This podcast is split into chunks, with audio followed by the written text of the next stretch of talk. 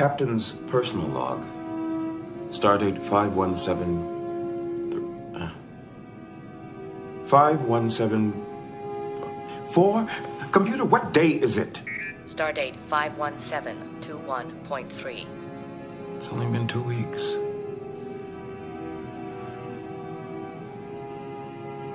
I need to talk about this.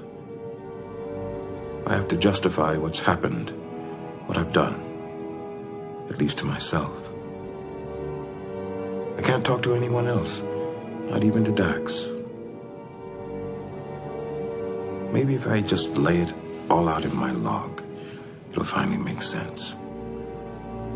I can see where it all went wrong, where I went wrong.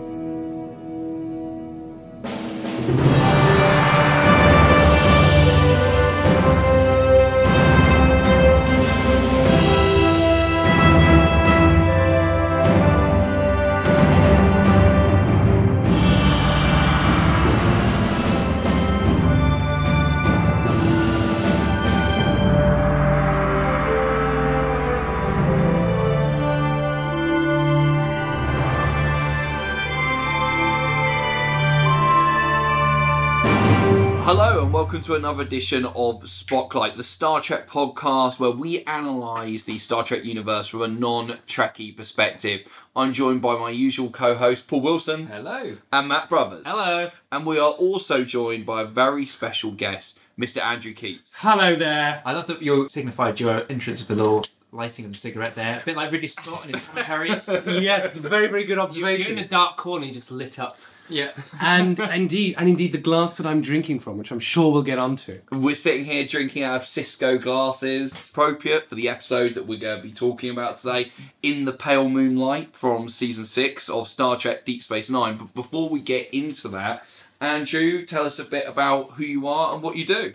Who am I? Um, I am a theatre director. I just directed Dark Sublime in the West End with Marina Sirtis, uh, Sophie Ward, Jacqueline King, Mark Gatiss, Simon Thorpe, and Kwaku Mills. But for most of my life, growing up as a lonely gay kid uh, in Bournemouth, um, Star Trek was probably my favourite TV show, all of them. And what was strange is growing up as a little boy, I would seek out science fiction societies when I was, you know, sort of 12, 13 years old. And I grew up running a Star Trek convention um, with some very dear friends and later would make friends with a lot of the guests, a lot of the, the names and the actors that I'm sure you discuss on this podcast. And then from being a theatre director, the lovely thing is, is a lot of my heroes from my childhood I would then work with in the theatre and, and the performing arts. So uh, I am a fan of Star Trek, and I'm very honoured to have a lot of the people who uh, were involved in making those great TV series as um, as very very dear friends. I just say whistling. But From Bournemouth.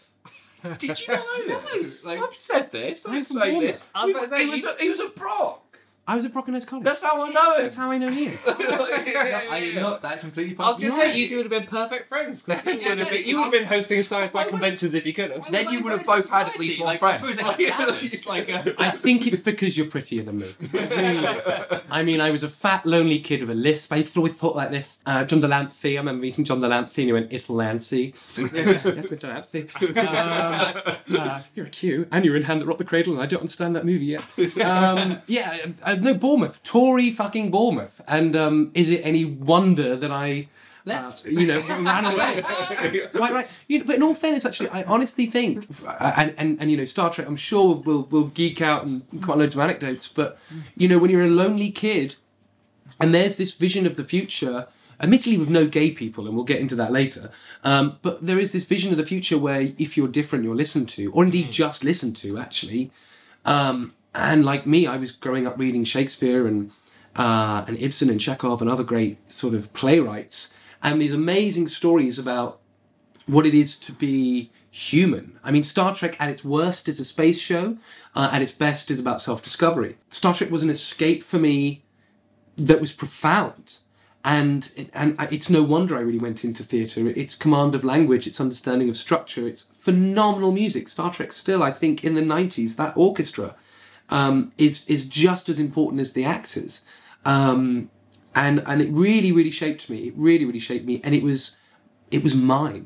you know, it wasn't EastEnders and such like. It was it was my show, and I used to long going to long for going to Wimborne Market and spending eight pounds a week, which is a lot of money then to my mum in the council house we lived in, buying a Star Trek: The Next Generation VHS cassette.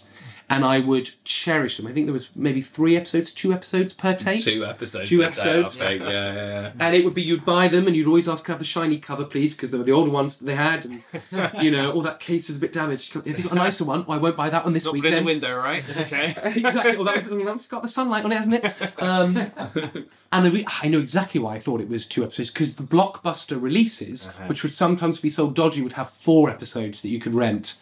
But that didn't go over my collection, so I'd never let anyone buy those at Christmas. Oh, it's so funny. But it was my, it, it was mine. It was fantastical, and it was. Um, I do believe. I I believe it's the greatest American television franchise ever made. And uh, as, as I said to you off the podcast, it's so many of my heroes as a kid have slept on the very sofas that you're sat on now, and it is quite funny sometimes when you know someone is in in the UK because they've got a convention. You know, I'm in the morning cooking bacon and eggs or something in the kitchen, and there's somebody I used to watch at 13 years old in their pants going, you know, can I borrow a toothbrush? You can just flick on channel. That four is in Dominic morning. Keating. by the way. that is absolutely Dominic Keating. You just yeah, flick on the TV and like, oh, what's this on? I'm just got a mirror vision going on here. But which series was your entry? Because I'm guessing around this time it would have been Next Gen. Well, you say that. I loved the films. Um, for me, I think the first six Star Trek films are that's my happy place. That's my I'm really really hungover. I don't want to speak to anyone in the world. I'll put on the Wrath of Khan. I must have seen the Wrath of Khan twenty eight thousand times. In fact, as you see in my in my um, in my hallway, uh, on one side of the hallway is all the shows I've directed. On the other side of the hallway is a is a, is a Wrath of Khan poster. Um, framed Wrath of Khan poster. There's no blue tack in this flat. Um, Not that are of that. it's, um, Couldn't blue tech. it really was it, it really was the films next generation was obviously great um, i you know i think voyager did some really great things i think it could have done so much more in the time it was being made the original series i can quote backwards but to be honest with you um, it's deep space nine i think deep space nine is that was when it was telling stories that i found compelling i think i know we'll go into the episode but it's something bugs me about Deep Space Nine, which is people say they talk about television series in the long form, and they go, "Well, you know, Netflix really pioneered that. You know, coming up with a long story arc that goes over thirteen episodes." You want to go, um, Deep Space Nine, right? That was for me. The, Dominion War is of Greek proportions, and I've, and, and I think it's really important we say it. I think the casting that they went with, I think to start a, a Star Trek series about a black family that has been torn apart because of war and um, and politics, and and to put a black captain on a station that doesn't move anywhere, unless of course you know they need to move it close to the wormhole before you fucking write in. Um, it's about conflict. It's about sharing a space station with terrorists and religious fanatics. Um, and business, and let's just say money's back in the tw- in the twenty fourth century. And- Sisko got this Latin from? yeah, no! He's got no salary. Yeah, like We, deferring all we- we payments. must have said a lot of times how Next Gen seemed to be devoid of conflict intentionally. Yeah, Deep Space yeah, yeah, Nine that hits the everyone point. in, a, Yeah, in a place where there's nothing but conflict. And I yeah, yeah. And it's and, and I've got to say, I, I really honestly think that Deep Space Nine has the finest writing of all the series, and and I've got to be honest, some of the finest some, some of the finest actors. Uh, it's very very sad. I know um, the name that came up earlier. You know, Rene uh, Auberjonois, for example. It is a tragedy that we just lost him. Uh, One of the nicest men I ever met. Um, Andrew Robinson, who we will, I hope, really talk about today, who is just amazing.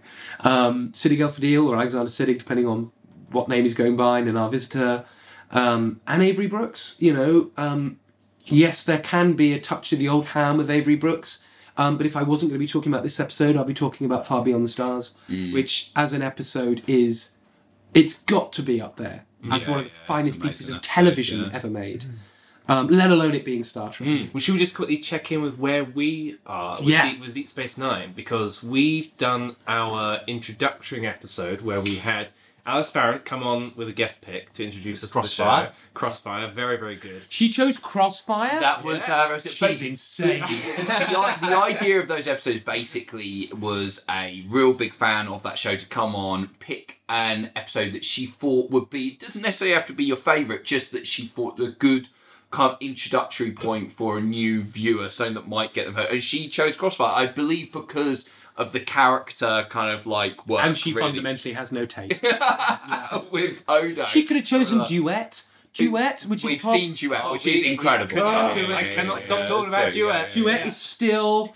Oh my god. That, Yeah. that's still my favourite episode. It's a riddle everything wrapped I've inside seen an so far. enigma. well, we interviewed the director of Duet and they didn't as hear, well. the, didn't hear the crying of the little children. Amazing. It is just amazing. Yeah, was that uh, Conway? That or was Conway, yeah, yeah, yeah. We interviewed James L. Conway, who directed that episode. Uh, I think yeah, I just was really, gushed for like a good solid five minutes, and he was like, "Ah, very perceptive." yeah, really He wasn't the performer though. Let's make it really, really clear. He did some lovely shots. Since then, we've started doing our revisited episodes where we kind of turn the tables and we get someone on who's not in Star Trek at all. We pick an episode for them to watch, and we've just done our Next Generation episode. So we've still Fair got Deep. Space Nine. Yeah, yeah, yeah. We've Although still we got- picked, we picked damn good We episodes picked of that, well. like They the Inner Light, the jump head. I was literally just going to say, for fuck's sake, everybody, I'm allowed. I hope I'm allowed to to, to swear. Yes, you could say. Look, if I'm on this podcast, I will smoke and I will drink. Uh, I will swear, and that is why Marina Sirtis is such a good friend. Uh, look, the uh, look, the Inner Light is a great episode, but can we just get over it? You- we know you like the flute. We know it's all very, very lovely, and we like the saucepan, and it's all very, very nice. and- that was my pick. yeah, I know. The Inner Light. Fuck your pick. Like, the Inner Light is a beautiful episode, but for fuck's sake, everybody, get over it. It is a lovely story, but there is better Next Generation episodes out there than the Inner Light.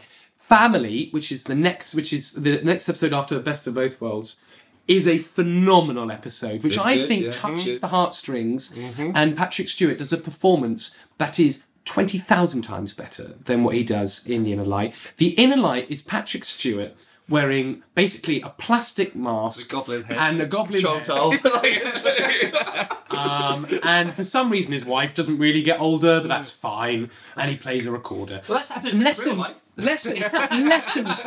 Let's let's talk about lessons. Like, look, lessons. Lessons is another one where they bring back the Ressikan flute, uh, which is a penny whistle, by the way, because the Ressikan flute obviously doesn't exist. Uh, when you've got lessons and you've got him falling in love, and he sends somebody. Uh, um, what's her name? Um, come on, Oracle. Who? What's her name? Um, the woman he falls in love with. Uh, the Lessons. Oh, um, in lessons. What's her you talk name? English. It's not Vash. Vash. Well, he calls him. Everybody calls him Vash. Everyone- why does no one know this poor woman's name? It's sort of like you know. Uh, uh, ah, Vash. It's good to see you. Well, Vash. Well, learn her name. In fact, you know what? Did you know? Did you notice there's a So problem? Vash Rendar. Yeah.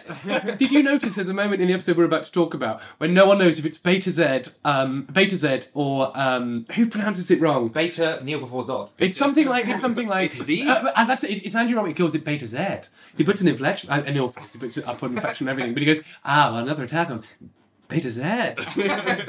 it's weird. It's it's not the way he said. it. Uh, but no, look, I could literally spend this entire podcast naming episodes from every single um, series, whether it's. Um, uh, you know, City on the Edge of Forever and the original series. episode, yeah. Um, whether we, I mean, the Deep Space Nine, I could go through them all. The Visitor is another great episode, obviously. Um, Give us your top animated pick. ah.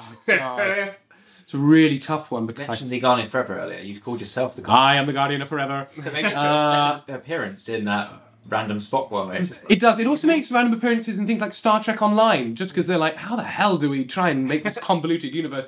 The Guardian of Forever. That'll send us back to the 23rd century.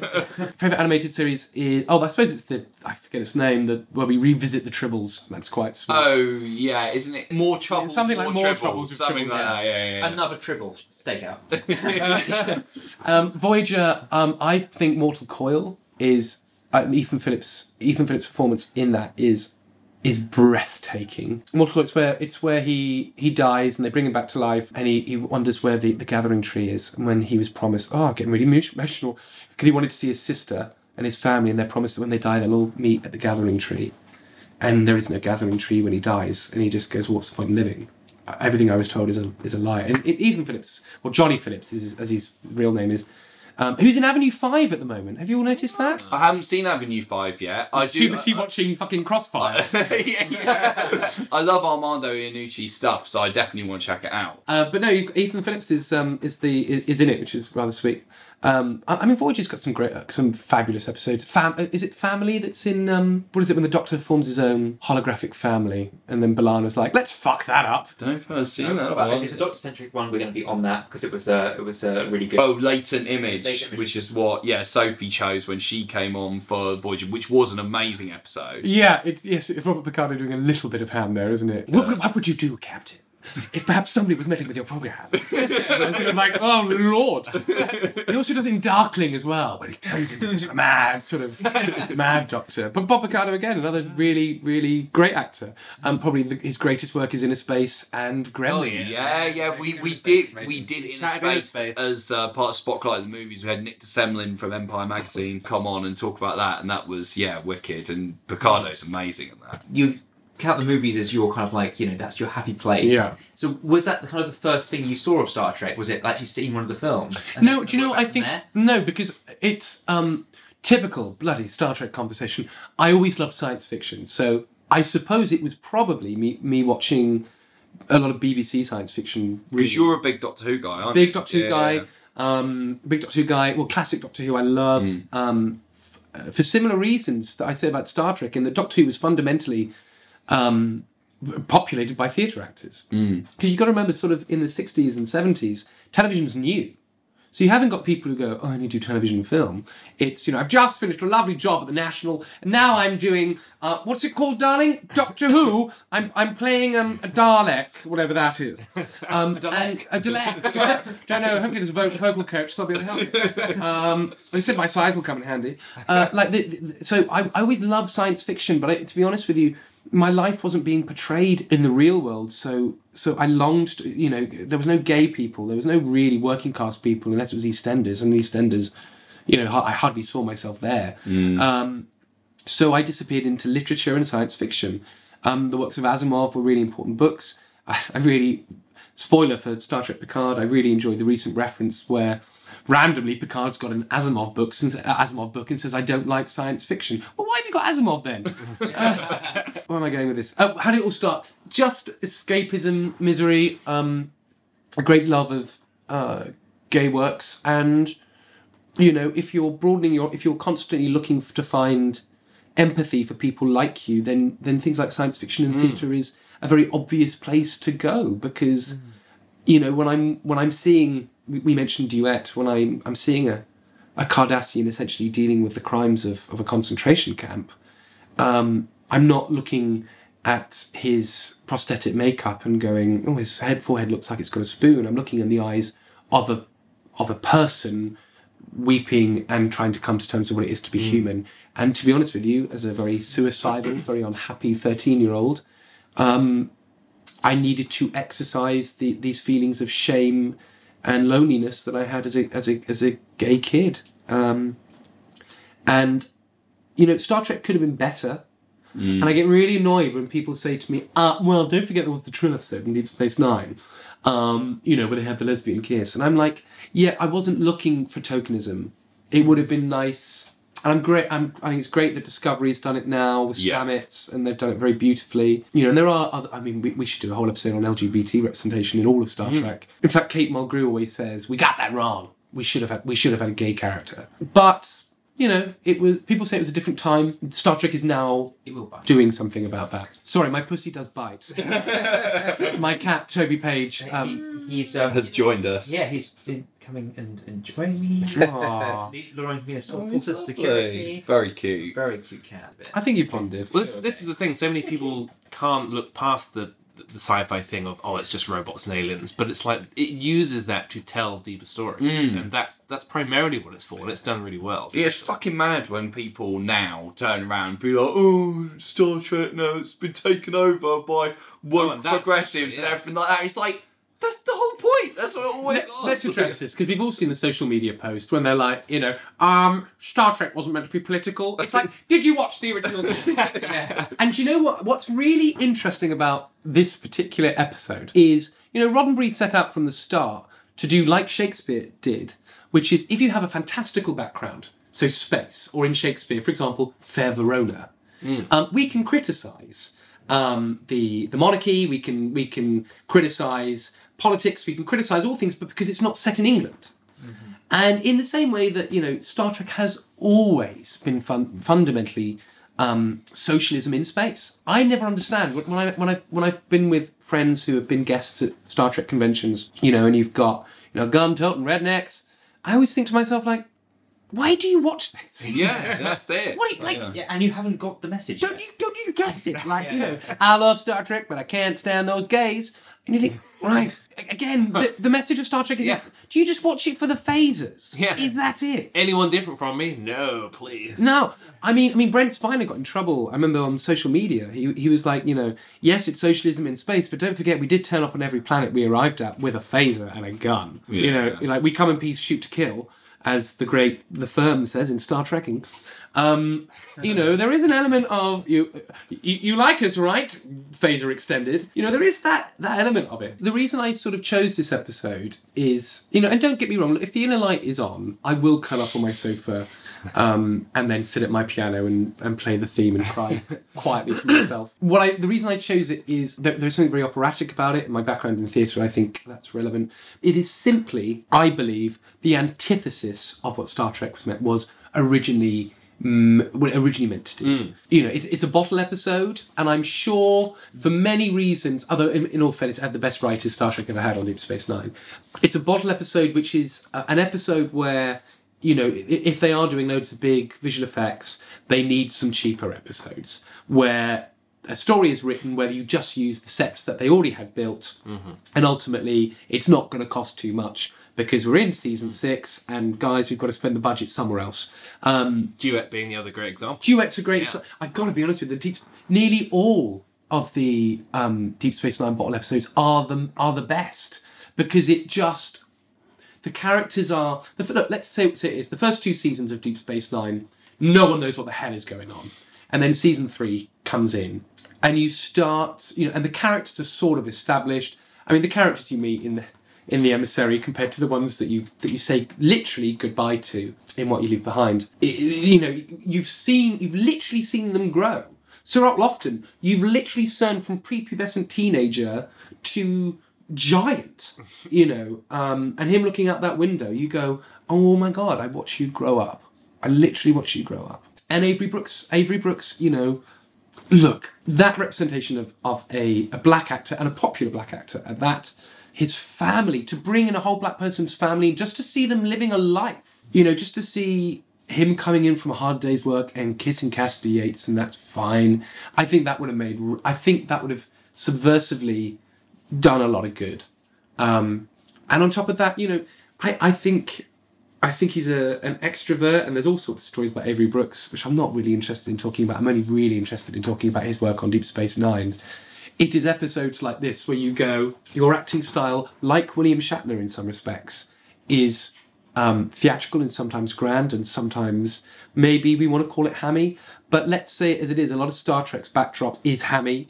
Indeed, it has the most outlandish costume, makeup, over the top music, and that theatricality and that sense of opera that this episode brings with the delicacy of detail in the writing, I think is exquisite in the same way that a play would be. So let's get into this then. Go Um, on. This is essentially the first of a new kind of strand of episodes we're going to be doing where we get a fan of Star Trek on to talk about one of their favourite episodes or an episode that they're really passionate about. Could be for any reason, because I suppose they could passionately hate an episode that they might want to Oh, talk let me about do that well. one next. Yeah, yeah, well, there we go. It sounds like you've got some choice for that. Not the inner light. Andrew. No, I love the Inner The Inner Light's great. Um, but Andrew has chosen. Alan Moraine, two, three, four. Allamaraine, count three. What, that's I, the, tell me. It's It's, So- like season one. it's like season one. Yeah. It's a Deep Space Nine. Um, when there was. Oh, wait. is it the game? It is the. It's Move along Deep home. It's called Move Along Home. Home. Because it's in that that Christmas um, version. Have you seen that? They uh, they simply having a wonderful Christmas time. Yeah. but it's simply having a wonderful DS Yeah. and that is in it where they do that Ella Marie. You also got the random wishes for horses, where you know Rumpelstiltskin turns up. Great. What is this show? But Andrew has chosen In the Pale Moonlight, Season 6, Episode 19 of Star Trek Deep Space Nine, first broadcast on the 15th of August 1998. Blackmail. We had an agreement! I'm making a new agreement. Treachery. What we need to do is bring the Romulans into the war on our side. Deception. When they're finished with us, they're coming after you. Tactics of war. No one wants to see the Dominion destroyed more than I do. Or Sisko's weapons of choice. As far as you're concerned, you're working for me. On the next Star Trek Deep Space Nine. Written by Michael Taylor, although he admits that Ronald D. Moore did a complete rewrite on it. He's, his name is on the episode, but I think you can see Ronald D. Moore's fingerprints all over this if you're a fan of Battlestar. Uh, directed by Victor Lobl, uh, who was a veteran kind of TV director who directed some other episodes of DS9 and Voyager as well, and loads of other shows. Uh, Michael Taylor also wrote The Visitor um, from season four. Excellent episode, directed by David Livingston, previous guest on the Yeah. show. Great episode, along with loads of other episodes of Voyager. But look, like I say, he says that basically uh, Ron D. Moore did a complete rewrite. It was sort of unrecognisable from his original scripts. Great. Yeah, because this is the changing from originally this is pitched as like um, uh, Jake Sisko has a bit of bit of Yeah. dirt on his dad and, and confronts him a bit, and it, yeah, they just never kind of reconcile a way to actually break this six year like you know relationship they built up on screen, and there was It would not shock me. I, I don't know this verbatim, but it would not shock me if the person that did not allow that to happen was Avery Brooks, because he is he is very clear about talking about how the family was important to him as an actor, and you know, eh, as we see beautifully in Far Beyond the Stars, where it's not just you know it's not just about a black family, but it's we're a black family in in space and. I'm running the station, you know. The clever thing they did was separating them when they leave the station, and then Sisko gets on the ship and is like, "Ah, shit, where's Jake? Ah, damn, he stayed because he's a reporter, and that's where the story is." That was much cleverer than some. Oh, let's smash this up for the sake of finding a new plot. Yeah, yeah. No, really glad it did that because I'm I'm looking at this and it's so tightly written. It's like there wouldn't be the room, I don't think, for that whole drama. Like, you know, it just it's more than enough going on with just Avery Brooks talking to himself and working it through. and it's that start. I think as as a director, you know, we, we, we look at how how we present pieces. Do we have direct address? Do we have a fourth wall? You know, and all these things. But that looking up at the camera with the very glasses we have in our hands, that the Blade Runner glasses, I should add, these are, because I think that's the director going, "Come on, it's a Blade Runner glass. This ain't your Trek." Deal with it. Deep Space Nine's in its stride. The writer's room, I think, is the strongest it's ever been in the series. And that direct address of I'm going to challenge you. Hmm. I'm going to sit in front of you and challenge what you think Star Trek is. Because yeah, it starts in the future with Sisko addressing us while he's doing a personal log and kind of setting up the story. And so- Hysterically not being able to remember star dates, and, and and not very convincingly. I've got to, I'm sure he was like, "Oh, this is ridiculous. I'm a cap. I, all I do is say fucking star dates, captain's log, star date, this, that, and the other." Um, but he does say He two should have not weeks. He should have tried to sit on his couch and just slightly miss it. That would have also. I don't know. I don't know. I mean, surely computers are more more developed now than you have to engage that amount of brain power. Captain's log, insert date. L- I- I've yeah. it's that direct address which I think lets you so inside where where you're going with this. You know, it's not it's not a, a great big shot of here's a load of exposition from seven characters in ops. It's it's just me and you on this, Yeah. and It's very noiry. Mm. Like I think it's like you know it was like two weeks ago when I the day would ruin my life. Deep Space Nine is the most noir the film Yeah. the film noir, literally down to the design. I mean, whoever the lighting design is beautiful for a television series, highly impractical when it comes to running a space station. yeah. People in ops must just be like, I haven't got a torch. Just, just Where did I put my pen? I can't. I can't see my console. uh, like it's just you know, and especially these. I, was well, I've watched it back a few times, even down to the, the beautiful sort of Okudagrams that, that Michael Okuda made. You know the the, the computer panels. You know, it's so sort of charming looking back at them. You can kind of still see, particularly now they've been cleaned up so much, you can see that they've desperately struggled to, to try and get the light so it's equal across the LCARS boards, you know, and But it and reminds me of Quasar and Bournemouth. yes, they're coming out of the goddamn walls. But I think Sisko's confession, uh, narrating it throughout the episode, makes it really accessible because you were saying, Matt, about kind of where we're up to with DS9. Because obviously, all of us, you know, the whole point of this podcast is that most of us weren't, uh, certainly you and me, Matt, weren't big uh, Trek heads like before. Like this podcast started, uh, Paul had a bit of an obsession with like TNG and stuff like that. But there was still with DS9, that was a bit of a blind spot. spot for Yeah, you. yeah. And so all of us, I would say, you know, haven't made it to this point No, no, in no, the narrative So- yet. So we and it is uh, very arc heavy. As soon as you get to that season two finale, when the Jem'Hadar are introduced, that's kind of when it becomes arc heavy, as it were. And I thought watching this that oh, we might be a bit lost, but actually, Yeah. it's completely accessible. is You're the- told everything you need to know. this is the good away. Uh, timing of this episode, really, because yeah, our DS9 revisited episode is still to come. The last one we did was TNG. Yeah. So knowing that's the next one, I have started watching more DS9, and then I heard what this pick was, and I was like, oh, it's a DS9 one. That's great. So I've been kind of working through choice eps, and even though this is a jump forward because I'm kind of It's a massive jump forward. season four, it's but it's still standalone enough and a standalone enough story to get what's going on. I think that long arc, you know, the fact that they are able to sustain um, a longer story arc than any Netflix show has ever done, and this episode comes in, which is fundamentally about we need to get the Romulans in the war. Everyone is dying. You know, the casualty reports are coming in, and I think that is the most powerful um, theme that Deep Space Nine uses in this series. All great drama does it. Chekhov does it, and Ibsen does it where what is happening in the background of society is affecting the figures that we're seeing in the drama. And fundamentally, what is happening is every day they're waking up, and you get the impression that hundreds of people are dying every single day. And Sisko is either putting their names up on the board, and everyone is losing. We are losing the Star Trek universe that we love mm. all those good people, you know, the Saratoga and all the other ships, you know, those, you know, the Enterprise would have, God knows where the Enterprise ever was during the Dominion War, probably hiding. The Star Trek universe is becoming corrupted by the devil, as such, the Dominion. And what I love about this is it's something we call in drama a Faustian pact coming from Dr. Faustus, which is asking the devil, in this case, I'm saying that figuratively before anyone says he's Cardassian, not a devil, um, that the Garak, and God, I can't wait to talk about Garak, Garak um, asking essentially somebody who is the antithesis of what Star Trek was to do something underhand. Um, and he and, and Andrew Robinson has that beautiful little speech where he says to Sisko, "It could be an awfully bloody business." And indeed, he even talks about you know after Garak fight after he tries to find out if you know are the Cardassians going to invade Romulus. Um, he says, you know, um, all of my informants are dead. Yeah, all the boffins are gone. Just can't. And Sisko doesn't really care. Sisko just goes, I'm very sorry.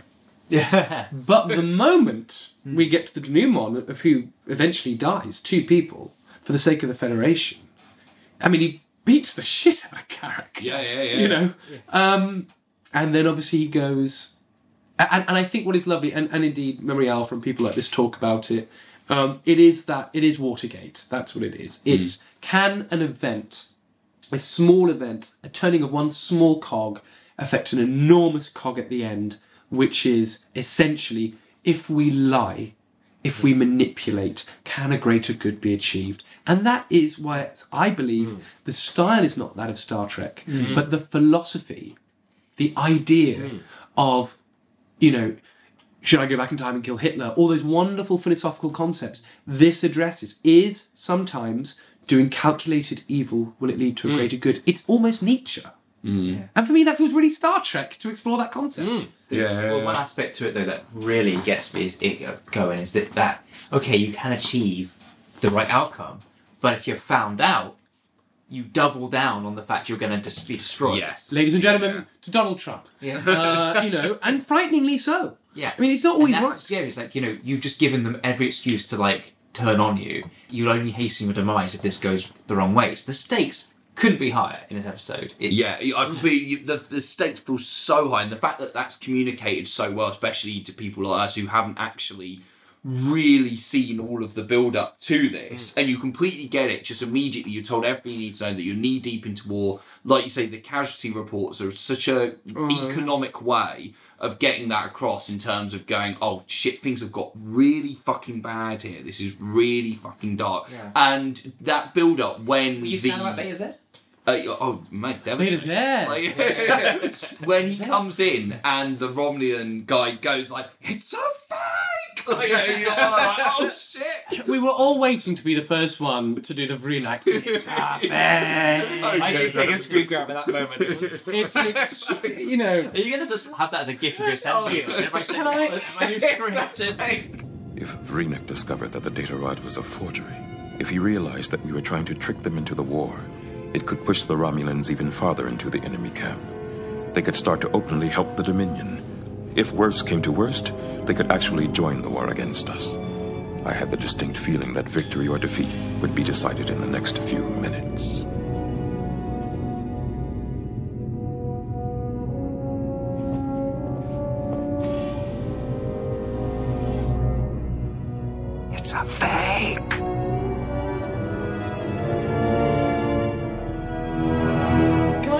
Something else into this as well? And and as as um as uh, this is I'm sure have gathered, um I am a renowned homosexual. Um, the campness, infamous. In fact, there is a blue plaque. We'll see. There's a blue plaque on my corridor which says. Um, Andrew Keats, uh, multi-award-winning theatre director and notorious homosexual, thrives here. And my dates, um, which was a gift. But, you know, there's, there's some real campness to this that I, I, I kind of, I kind of really enjoy. I mean, it's a very flirtatious episode, as indeed so many evil, evil or dark stories are. I mean, there's that really weird moment, sort of after we've we've got past the titles, where Dax and Sisko are sort of flirting, where it's the so I'm a Romulan. What would you say to me? Um, and it gets to a moment where they just stop, and you think, they going to kiss? And then they just go, well done, old man. and scene. This is, this is exactly what we do. We'll, we'll just play out what the conversation could be, and I'll just decide to go against all of my Starfleet training. So that's quite camp. You've got Quark, who is more concerned later, after he uh, is stabbed by Grathon Tolar, who is also exceptionally camp. Um, and he's and he's and, and he's like, um, Quark, what do I need for you not to press charges? Well, there's my shirt. And you look at it, and it's a sort of lep- like grey leopard print. Quark's got very feminine suddenly. um, I think we can call that a bribe. But he, in fact, Quark says, doesn't he? It's the is it the 69th rule of acquisition? Um, fans will, I'm sure, tweet me. Don't at me. I won't respond. Is it the 69th rule of acquisition, which is every eight, 68th rule? Is it? 85th, I thought. Oh no, 95th. 95th. I've just gone with 69th, haven't I? Because it's too obvious. Have you got Whatever the rules is. acquisition on the shelf? I don't have. actually. Um, but it, it's every man has his price, and again, that's that is the theme of the episode. Cocaine Cowboys. Really? Yes. No Star Trek fan is going to know what that is. Um, and if there's one thing I never want to see, it's a Star Trek fan on cocaine. But there's that. But the campness, the camp thing with um, Grathon Tolar, the very strange sounding guy who's ended up, you know, about to be executed, and he guy, gets, yeah, he yeah. It's a real predilection for Orion slave girls. Five of them. I, well, no, no. R six. He said. I was watching it back. what is amazing, and this is I know. You know, I, I said to you, I, I was thinking about holosuites and Star Trek. So it's the way you know. Sisko is like, "You're not working for Starfleet. You're working for me." And he goes, "Oh," and immediately, immediately ex- uh, assumes filth and goes, five, maybe five or six Orion slave girls." Yeah. And he does a laugh at the end, which is which is which is like, this ain't his first time. just horrible. And I was thinking, I was, I was thinking about this before you guys were, were coming, because you know the way that sex is portrayed in in, in Star Trek, um, you know, it's all well, well, sort of, sort of. Um, I mean, when, Worf and Dax get together, that's a bit, you know, got that, yeah. a bit of BDSM there, um, or, or KDSM. I might speed up now. It's quite, yeah, that's Pleasure Planet. It's quite a scene. Star Trek fans listening are thinking, "Oh, My totem, yeah. Um, but you know, the start. You know, people don't kiss properly in Star Trek, especially Odo and Kira. What the hell was that all about? Um, they don't kiss properly. They don't really have any sex unless a holosuite is involved, hmm. which makes me think, like you know, especially on Deep Space Nine, and you've got indeed my mate Marina when she was the goddess of empathy for them. Those holodecks, hmm. I hope, are routinely cleaned. Scrubbed down. Yeah. Yeah. Well, that's the thing. It's kind of ahead of its time because it's kind of seeing the future of the people get hooked on internet porn and that. And What? it is basically that. But this is why this is why we needed gay people in Star Trek. because the Federation, the only time they seem to have anything that is beyond vanilla sex, it's in Quark's holosuites. If there were gay people on the station, we'd be doing it in our quarters. Do you know what I mean? You, you, you'd be, you know, doing the, the com badges would go at 11 o'clock at night. You know, Keats to Hawk. Yeah. It's Pint the starting at 11. um, you've got some Romulan ale. Um, and gosh, and, and, and, And and Lieutenant Hawk from First Contact. I love that you got the reference. It is. Who was, who was a gay Character, character but only in the novel. but only in the novels, which is not classed as canon, That's guys. bullshit. Oh, It really is. legends. Yeah. Uh, but yeah, he was. He had a partner and everything. It was all rather lovely. What was that in the says- novelisation of the First film? Contact, yeah, yeah. Then they went, "Oh, he's gay." Like in the no- Yeah. in the no, in the film. In the But film, they're in just film. like, no, But he's think- just hot. But I think yeah, Neal McDonough like Uh, Neal McDonough, I'm of course, yeah. vibes like uh yeah and he gets killed, doesn't he? yeah. He does. Oh, he yeah, gets well, of course, assimilated. yes, yeah. Um, I also want to point out as well that I have a theory. In fact, Garrett, um, Andrew Robinson has it as well. We're talking about gays in space. Gays in space.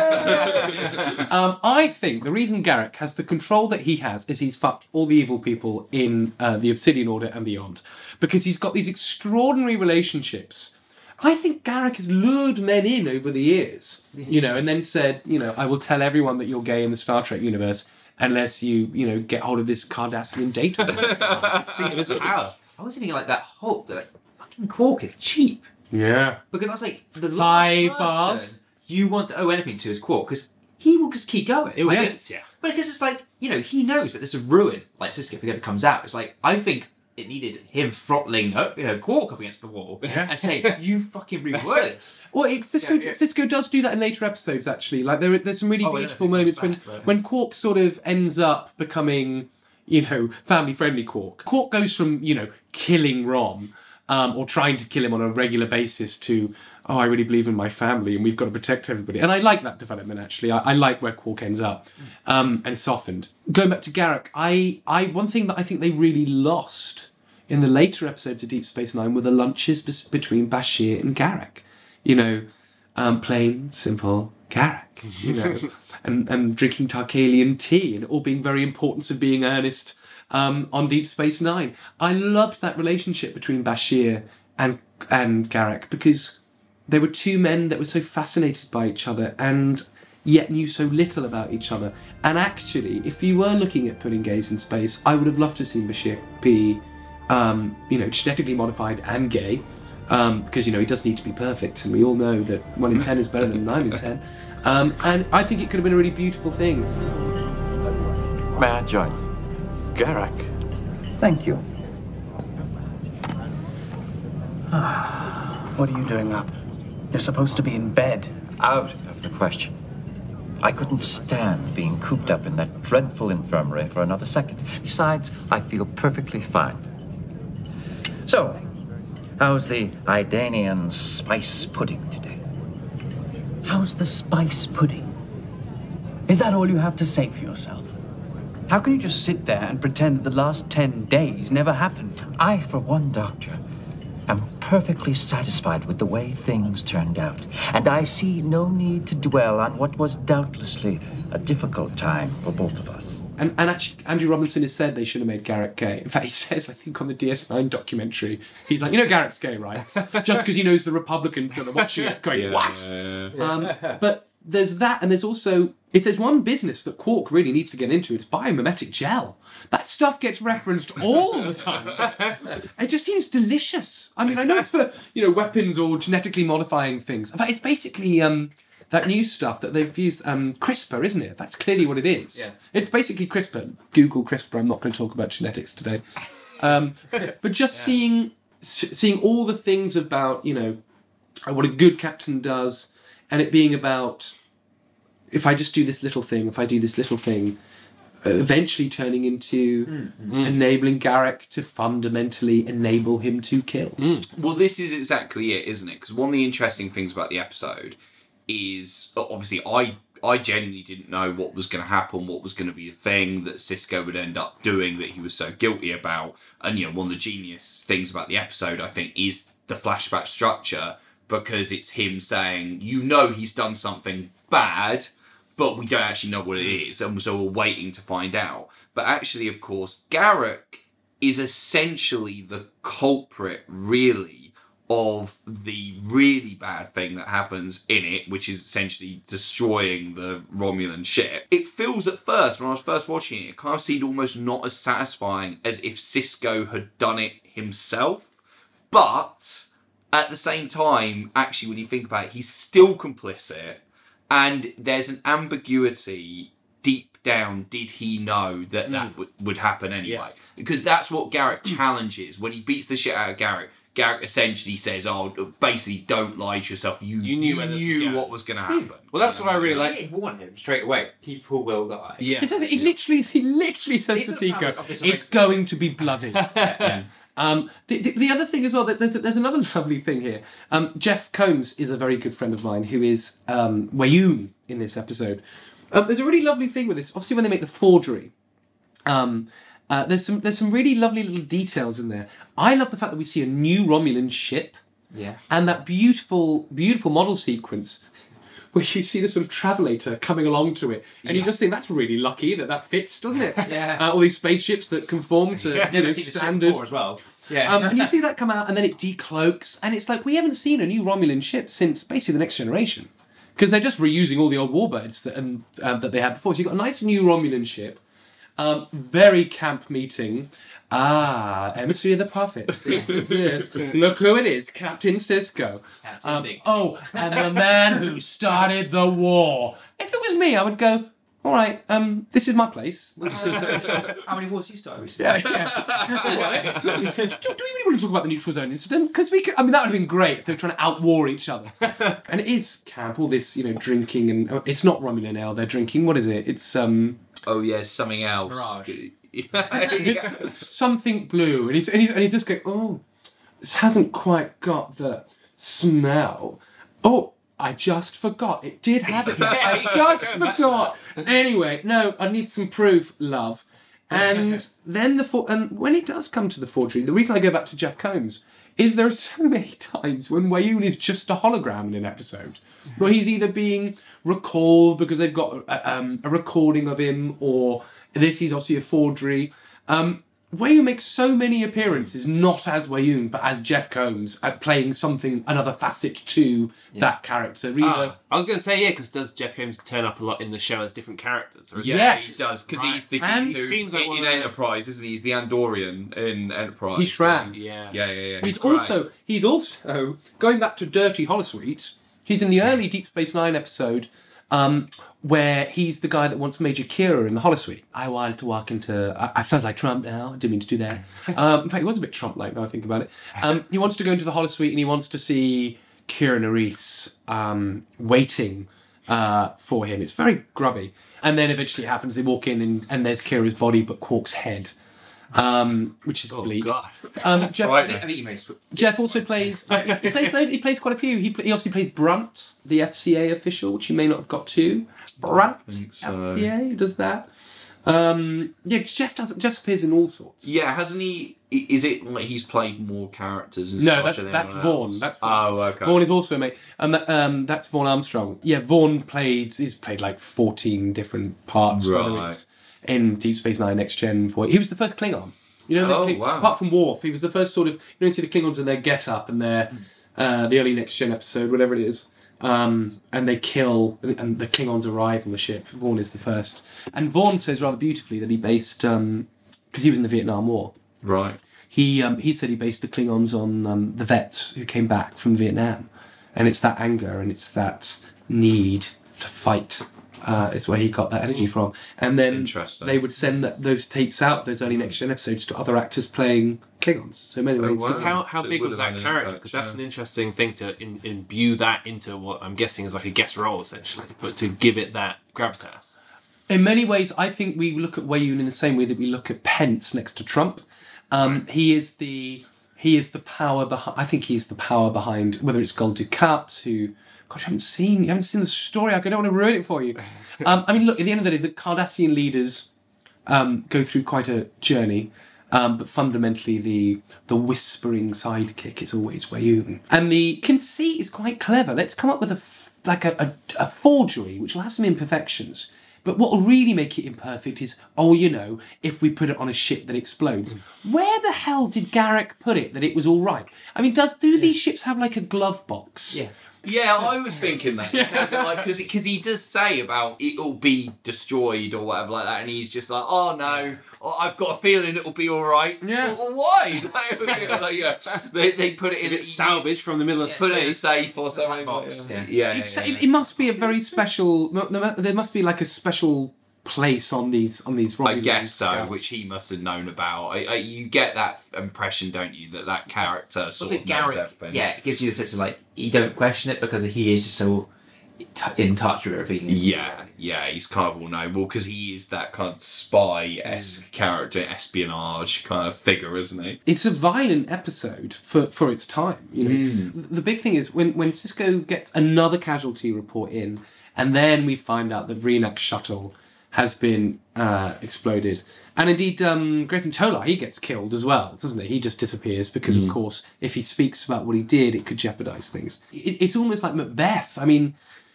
Sisko has their blood on their hands, and then he finds out a load of his mates and the Federation have died, and there is only one murderer that he can get his hands on, and that is Garak.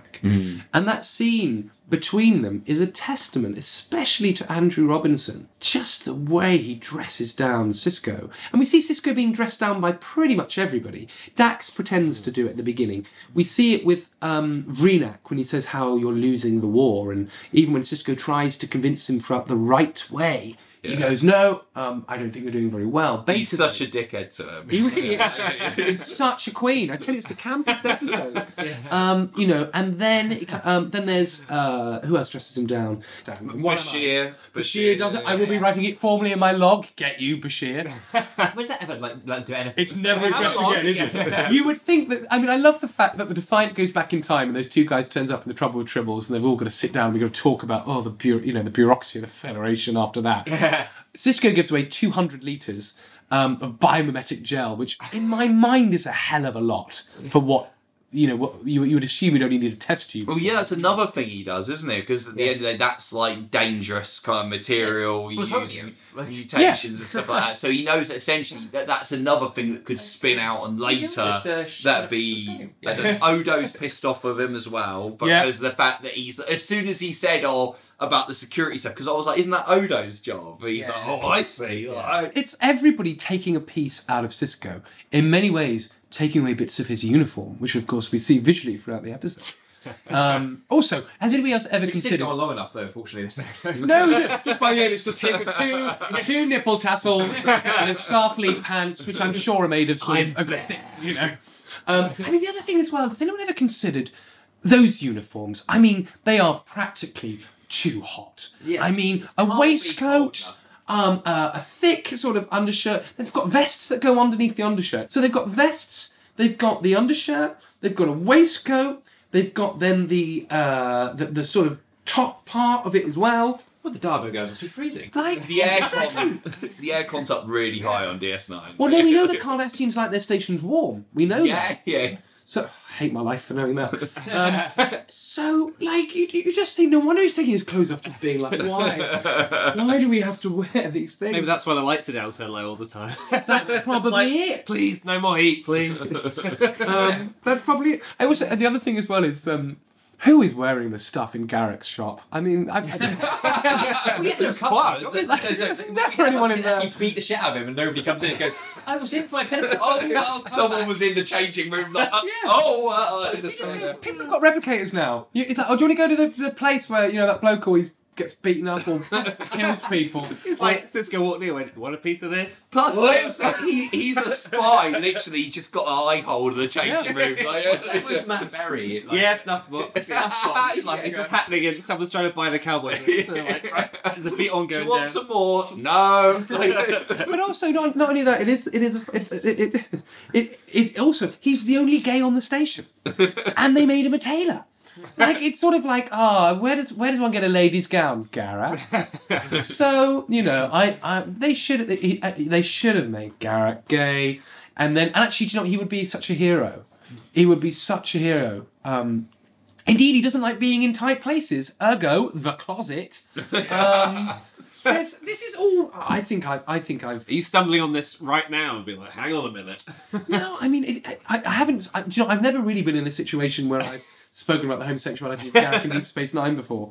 Um, but uh, yeah, I, and actually, Garrett would have been such a great character to have been gay, as such a hero as he becomes later in the piece. Um, another episode we didn't mention, which is great, The Wire. That's another extraordinary episode, early Deep Space Nine episode.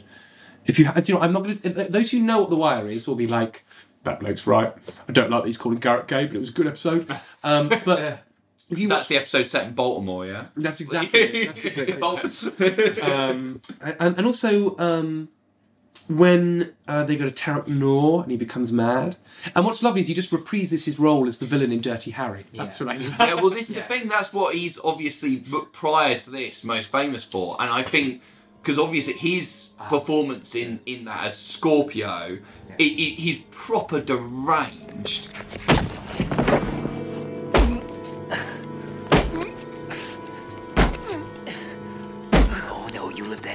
More, and I won't let you know where the girl is. Do we understand each other? Huh? Do we understand each other?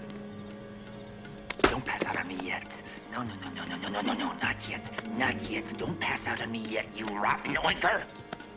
Do we understand each other? If you care what happens to the girl, you better answer me. All right, all right.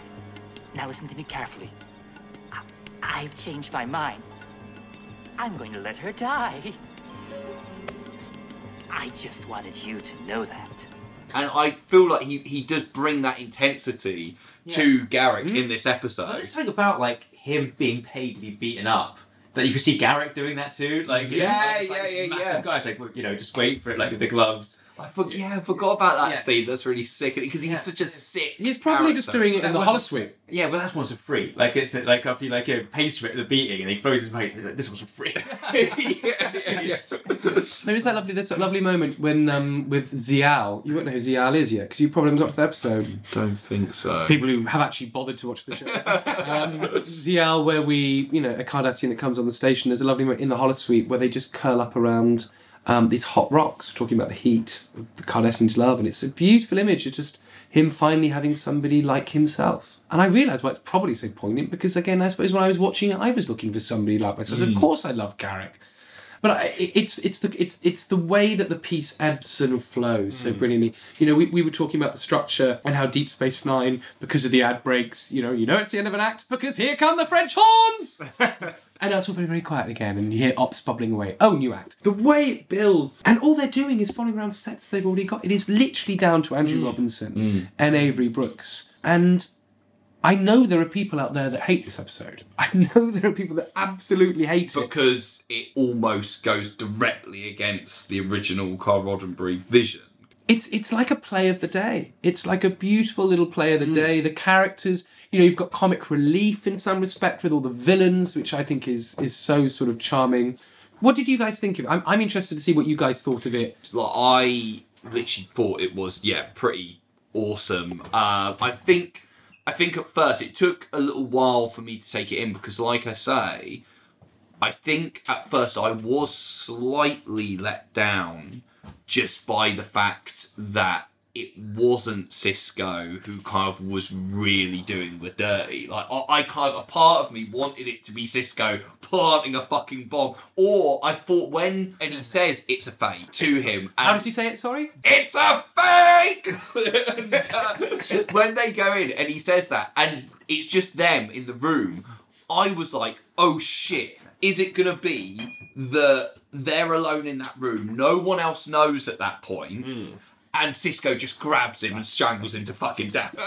Um, I mean, I, I, th- I think what I love about it is it is the Machiavellian Faustian pact sort of the delicate way that it is dealt with. And the fact that actually the power, the real power, which is very Deep Space Nine, very Dominion, is it is about those at the top making those little decisions with the cogs and, you know, does the means justify the end? Mm. Yeah, it- Yeah, no, I he do needs to get his hands dirty because it's just like we're completely cheating off. But yeah, no, no, no, I completely agree. This is exactly this what I'm saying. This is saying. somebody who everybody trusts.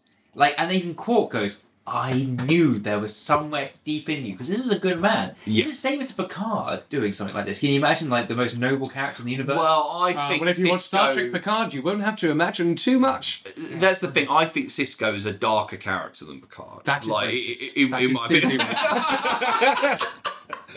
like, but yeah, I I do because once I actually processed That makes it, it in the edit. I will be. I find that extraordinary. once I actually processed it and what happened, I was like, well, no, actually, it is a lot better this Mm. way because you get that ambiguity of the fact Yeah. of did he actually always realise that this was the way it was going to go down, but he simply allowed Garak to do it. So Garak's hands were dirty rather than his. also, and I'm not being funny. This is all Garak ever does. Whenever the, like they, they were the Federation, like, oh no, we need to find out this information. They always go to Garak. Like for the seven seasons, whenever someone needs to be killed or tortured, it's like, oh, well, we have got Garak, that. how could you? We have, we, we have Garrick will got. talk to you about next season's florals. Like, like, like, there's the lovely episode where um, they need to get some information to Cardassia, and it's such a stupid conceit. They're all in the war room discussing their great plans, and they go, um, "Mr. Garak, can you um take my measurements for a new suit?" And he comes up and goes, "Uh, should I be here?" Uh, and they're like, "No, Mr. Garak, just now's a great time. so we're going to invade this place and this place. No, and even says, I think I have everything I have. He must go, guys. Just just tell me. Like, if you need me to pass some information on, it's fine. Yeah. But it is that campiness that Deep Space Nine has of letting you, the viewer, think, I know what they're doing, even though it's very, very obvious what they're doing. I loved the whole wraparound of uh, Sisko essentially doing the direct camera monologue. It's like uh, Star Trek does Talking Heads. Can you imagine? oh, if it was Alan Ayckbourn. I went to, I went down the promenade with so many George Justics. also, the other thing that no one addresses here is Lwaxana Troi okay? Nobody cares. Well, you leave her. Mr. Homn would have been like Be- Betazed. I'm trying to say it like Garak. Um, like like Betazed. It's also of all the planets you have a go at. This is a genuine like fan thing. It's where Betazed is. If you notice, it's clarified. Um, that that means it's really close to Vulcan. Right. And we know uh, Vulcan and and not Alpha Centauri. It's Alpha Centauri, which we know is the closest. It's, it's Yeah. closest to Earth. So actually, what it's also saying is, if they've got Betazed, Earth is next. Do you know what I mean? It's really close. Um, and again, it's just this sense of the Dominion getting closer and closer and It's closer like to they, Earth. they were planning on doing Vulcan, weren't they? But it's uh, that was another note. Whether it's like a little thing, but I, uh, I mean, it just takes a J.J. Abrams to have the balls to follow it through. Yeah. it's very true, isn't it? Yeah, yeah, yeah. Let's not talk about the Kelvin timeline. what did you think about it, Paul? Uh, I oh, that's wonderful. I do think I, I was very much aware. I was watching DS9 through the fifth and sixth seasons. Like uh, it went out, but it's oh, it was a one time watch in the nineties. So I I'm definitely o- overdue a rewatch of this. So I, I didn't feel like I was jumping too much in. I was very aware of like the the, the first contact era where the Mm. uniforms have changed. And but it was the first time in years I'd actually seen Sisko because I've been watching those early episodes. Yeah. I've seen him leap forward and just Mm. like the gravitas and like everything's changed about his delivery. It seems like I just can never buy him before, like in the uh, in the red uniform, and it just he felt like it wasn't him. He's just so much more badass in every way, isn't he? I also, but I also think as well, it's Paramount relaxing a little bit about how they wanted to present that black captain, Mm. and also them getting to know Avery Brooks, the scriptwriters getting to know Avery Brooks, and them simply not wanting to make him just do the role as he'd done so many other roles before, which was this hard ass um, police Cop figure, cop figure. Hawk, you know, yeah. that was they, they didn't, and also that would have been too much to have started like Yeah. that. So they consciously wanted a little No, different to begin with. Well, it's good because I, I, you know, I wasn't convinced by Avery Brooks in the in Emissary, um, and you know, the duet wasn't really an Avery Brooks like Mm. vehicle. So it's the first time I've actually seen him really come to the fore in Mm. the episodes I've rewatched. So yeah, it's just very exciting to kind of just go and deep. Like, it's in my big blind spot of my whole Trek. sort of thing. I mean, I mean, the, the other pers- the other thing as well that's really interesting is just the distinct lack of the rest of the rest of the characters. Colm Meaney nowhere to be seen. No, She's probably yeah. up at you know um, uh, inside Kira? Jefferies tube somewhere. Uh, well, she is actually because I thought that in the shower because I the last time my last rewatch because I was like uh, people who can't see this because they're a podcast. I've actually grown a Sisko beard um, specifically for this episode because I was bored. Um, Kira does appear because she's the one who tells them that Betazed's been um, attacked, and Worf's randomly there going, "Yeah," and they would have been delighted by that. Mother-in-law almost is yeah is uh could be in jeopardy, but he doesn't. He's just like, yeah, better than. I've totally forgotten about uh, Councillor Troi. Who was she? you know, uh, maybe that's where he is. Maybe he's just popped back to see Councillor Troi just to see if she's all right. Uh, who else is missing from it? Well, Jake. Jake Oh, isn't yeah, in of course, yeah. Jake removed. And none of none of Quark's extended family. It would have been great if there was a little scene which was, Dad, like, how long is this log entry going to be? Yeah. I'm starving. I need to use the replicator. Never mind, delete. Got school in the morning. like, yeah. Like, and what are you? Well, he's not at school anymore. yeah. Um, he has aged five years. Uh, and also, um, what are you drinking, Dad? Is that water or is that gin? um, yeah, I, and, and also, I, I, I always love about Sisko's. Um, in fact, most of the um, uh, the quarters that they have is you just look at the decoration that they've got. It's all just random art. Where do these people get it from? it's just like there was a moment in, in early Deep Space Nine where, where Sisko actually has like a cooking stove, which I was like, yeah, that's brilliant. That's never seen again.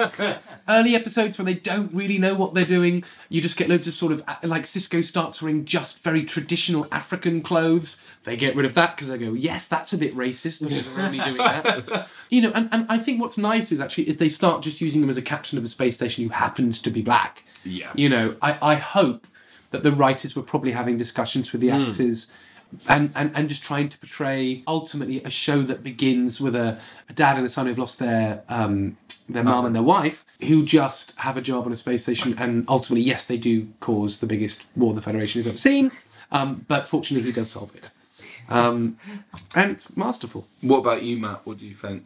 I kind of knew this was held in high regards. You know, I was thinking, like, what is it that's going to come out of this that Sisko's going to do? And I, I really like that he wasn't responsible for the bombing directly, because that gives him something else to kind of reckon with that he has to accept or or suppress this thing that he's not directly directly responsible for.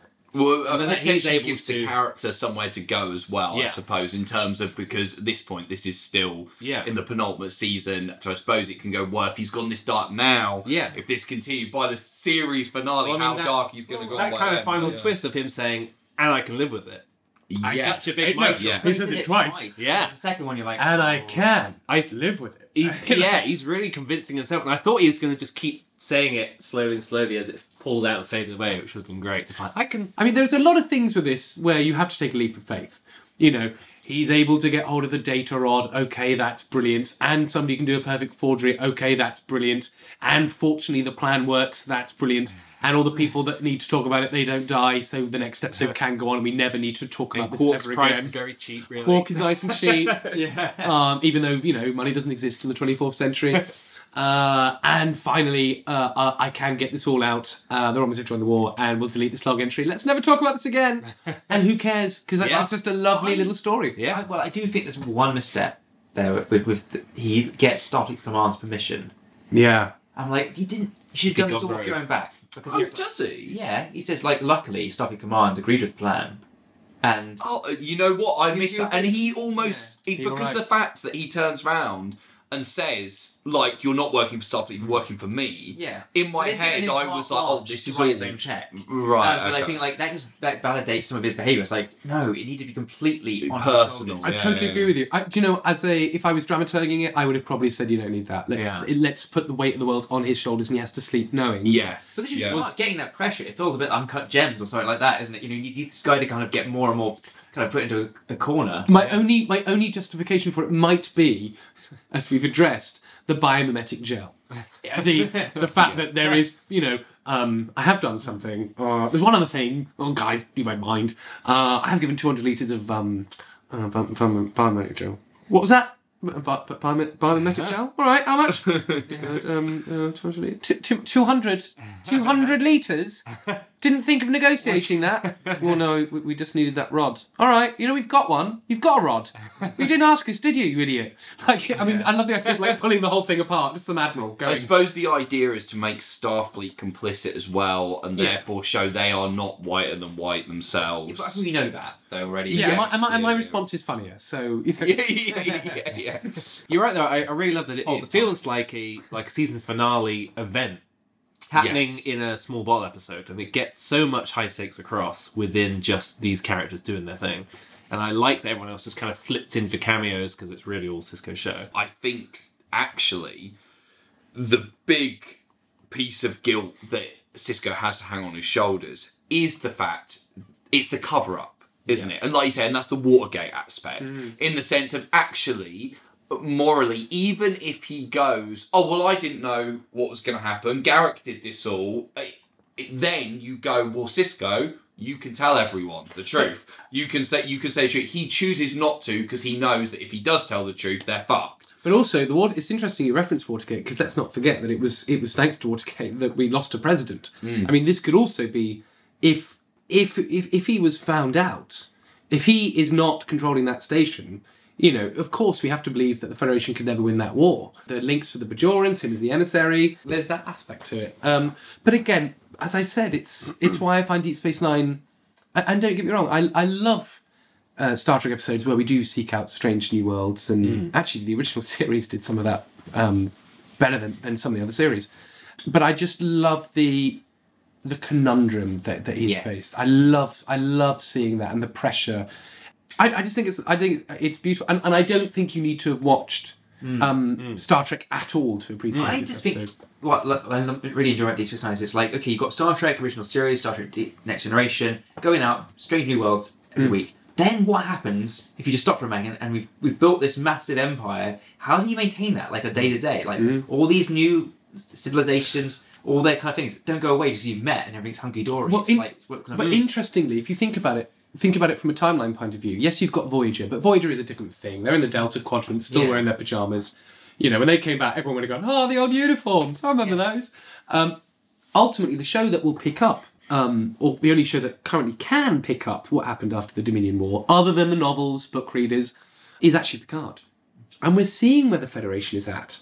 And we now know, thanks to Discovery and actually Deep Space Nine, who invented Section 31, we know the Federation has a has a really has a great dark side to it. I loved the section um, Section 31 aspect of um, Deep Space Nine, and there being a, a secret organization within the Federation that does all the things that the Federation cannot be seen to be doing. And actually, this all feels very Section 31. Yeah.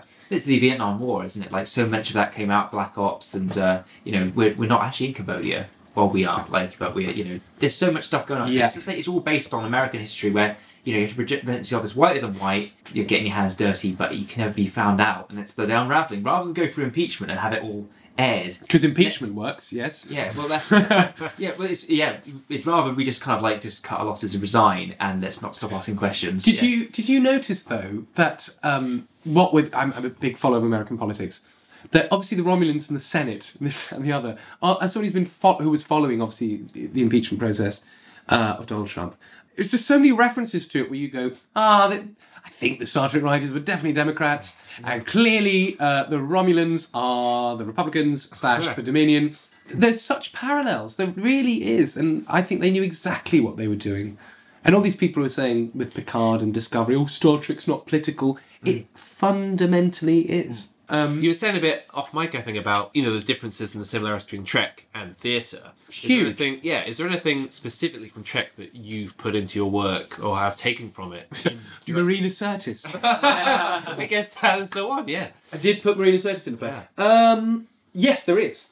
Uh, so I did a play called As Is, which was uh, the first commercial um, AIDS play, and there is um, there's a lovely moment where there are two gay guys um, in their early relationship, and one of the characters uh, has contracted HIV/AIDS, uh, but doesn't realise yet, and they're fooling around in their apartment, uh, a little bit of foreplay and just scarlarking around in that lovely thing that um, we often do in early relationships. And I had on in the background of the television um, the scene from Amok Time. Because Spock's blood is obviously boiling from the Pon farr. And I did that little sort of nod for the it's a really tenuous link. But um, it was lovely to see them fighting with that music and knowing that Spock had the Pon farr mm. and obviously the HIV AIDS thing. So that was in there. Um, and the actor Stevie Webb, who is um, uh, still a very, very dear friend, an actor I probably worked with more than anybody else. Just remember looking at me and said, You had to get in there, didn't you? uh, gosh, uh, any other Star Trek references? I mean, Dark Sublime is obviously there were tons of Star Trek references, Doctor Who references, Blake Seven references, and it's very difficult for me to probably talk about Dark Sublime too much because, so well, you had to see it. You know, you, it, it- there was so many. It was a love letter to. Me and Matt did see it. You did see it. Yeah, you yeah, did. Yeah, we were front row. We smelt the frazzles. Felt the frazzles and the spicy knickknacks uh, and the humbugs. It's like a John Waters experience. There was so theatre. much. Do you know what? There was so much food. In fact, rather beautifully, if you look in my wine glass cupboard, you'll see there's oddly nine very space age looking wine glasses. They're the wine ah, glasses from show. okay. And the reason I still have them is if I do have friends around and you know we have a few drinks around here, I have my expensive glasses for a nice dinner party. You know when we're serving gack and Tarkalean tea and and um, Hasperat, which sounds like the most delicious dish in Star. Trek. Or Chateau Picard. Cha- uh, why not uh, Chateau Neuf de Picard? I don't know why they call it. Um, but I also have the dark sublime glasses, which um, were bought for their stability because Marina, on this very table that we're around, uh, used to enjoy very much. And I'm doing this on purpose, so don't worry with the edit. Would put glasses down, and there'd be a very um, and I needed something that would maintain until one night she did it and she broke one of the glasses. Oh shit, mate. Um, uh, I mean, it's just it's been. God, I, I think what's more lovely is some of the references that Star Trek made that helped me discover more things about Mm. theatre. You know, yes, there's lots of Shakespeare references, but you know, th- there's lots of other literary references, which is really lovely that perhaps people don't know. There's um, there's a thing in theatre uh, we have called work called morality plays, sort of the turn of the century, where um, essentially you would do these plays which would adjust, which would address religious issues and um, and morality issues. And you know, Star Trek wasn't really doing anything new. I think that's really important to point out. In fact, Voyager very cleverly acknowledges that badly in that awful Greek episode where the you've got the Greek actors with the strange Voyager masks. That's one not to look forward to. um, but Star Trek is it's just really good storytelling. The structure's really recognisable. Um, it references what Star Trek is very clever at doing. Less so Deep Space Nine, I hasten to add, um, with a few exceptions. It's very good at acknowledging things that after you've watched that episode, I then sought out as a kid Mm. to find out what was that about. It's lovely sometimes, you know, as you can see in this flat, there's real props from the show that I've been given from cast members and things. Um, but those are not really the biggest gifts that Star Trek ever gave me. The things they gave me was, oh, I should find out about this. Um, when we hear Picard saying, "What a piece of work is man," I had to know what play that was from. You know, and then lo and behold, I discovered one of the greatest plays ever written. It was great for me as, as a bit of a geek and a smart kid and eloquent kid to be told it was okay to be curious about the world and ourselves. And I think in this miserable day of, of Brexit and and fucking the Conservatives in power after all this time. I mean, guys, you literally voted for the Dominion again. You know, and growing up in Bournemouth. And growing uh, up in Bournemouth. that's it. Yeah, yeah, yeah. Yeah, I did, and also, thing. and also, you know, let's say it as it is. I was growing up in Bournemouth as a, you know, a working class white kid who had different rights to my white uh, to my other white counterparts. Um, you know, I did not, you know, when it comes to the age of consent, when it comes to Section Twenty Eight. And I always get this mixed up with Section 31, as I did on a gay panel. I was on a gay panel and I said, well, of course, Section 31. And they all looked at me and were like, what? uh, uh, 28, sorry. And I, I really hoped there was someone in the audience who was a Star Trek fan who just went, oh, I know. but like, I didn't have the same rights, and and I grew up with an enormous sense of shame. In a, a Bournemouth cafe for youth people, and it actually had an, laminated thing, the age of consent for like different types of sex. Doesn't shock me. And it was just like, I, it was the first time I was like, what is, I even at that point, I was like, what is going on here? Yeah. Because that's like putting an entire sexuality like on notice that you're different. Yeah. Like it was really brought home, that was 2001. Look, we- we're not miles away from you know um, no gays, no blacks, uh, no dogs, no Irish. You know, Irish being underneath dogs, and then you've got Star Trek. You know, putting someone like Colm Meaney, for example, on the Enterprise. You know, it's it has been great.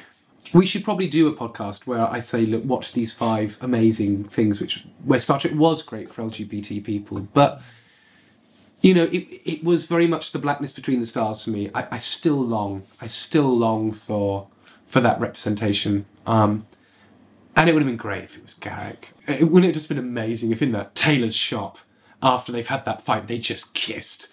You know, uh, and just just to make every Republican go, I am through with the show.